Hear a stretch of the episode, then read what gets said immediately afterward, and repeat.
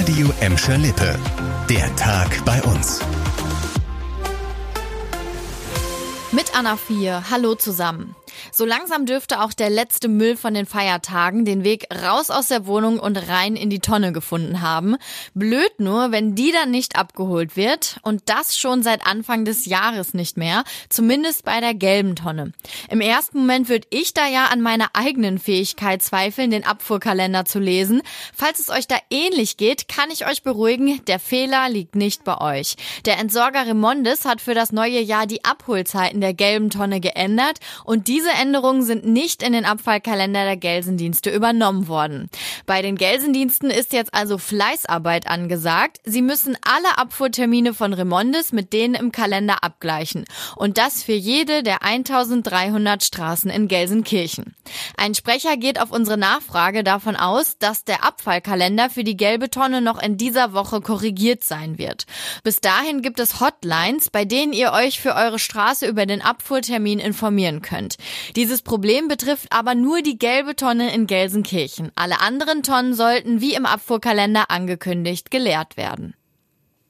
Eine gute Nachricht gibt's jetzt für alle werdenden Mütter in Bottrop. Ab Sommer könnt ihr euch in einer Hebammenpraxis auf vier Rädern Hilfe holen. Wenn ein Baby unterwegs ist, stehen ja oft sehr viele Fragen im Raum und natürlich auch noch nach der Geburt, wenn man plötzlich mit einer Person mehr zu Hause ist. Der umgerüstete Kleinbus soll regelmäßig öffentliche und leicht zugängliche Orte in Bottrop ansteuern. Das Projekt des Arbeiter-Samariter-Bundes wird mit 120.000 Euro vom Land gefördert. Neben Bottrop wird das Hebammenmobil auch in Essen und Mülheim eingesetzt. In diesen drei Städten ist der Anteil der schwangeren Frauen, die ambulant von einer Hebamme versorgt werden, laut NRW Gesundheitsministerium deutlich geringer als im Landesvergleich. In dem Bus soll es sowohl offene Sprechstunden als auch feste Termine für euch geben. Besetzen will der Arbeiter-Samariter-Bund das Mobil mit Hebammen aus der Region.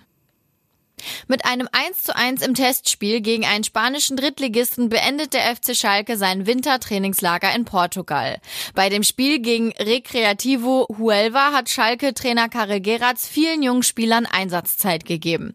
Es standen mehrere U19 und U23 Spieler auf dem Rasen. Erst in den letzten 30 Minuten der Partie stand die Elf auf dem Platz, die auch in der Liga gut zum Einsatz kommen könnte. In dieser Zeit fiel auch der 1 zu 1 Ausgleich durch Simon Terodde nach einer Vorlage von Stürmer Keke Top. Bereits am Samstag hatte die Mannschaft im Trainingslager gegen den VfL Wolfsburg getestet und mit 2 zu 3 verloren. Seit letzter Woche bereitet sich der FC Schalke an der Algarve auf die Rückrunde in der zweiten Bundesliga vor. Morgen geht's dann zurück nach Gelsenkirchen. Die Generalprobe für die Rückrunde steht dann am Samstag an. Da kommt der belgische Erstligist KAS Eupen zu einem weiteren Testspiel in die Feldins Arena. Das war der Tag bei uns im Radio und als Podcast. Aktuelle Nachrichten aus Gladbeck, Bottrop und Gelsenkirchen findet ihr jederzeit auf radio und in unserer App.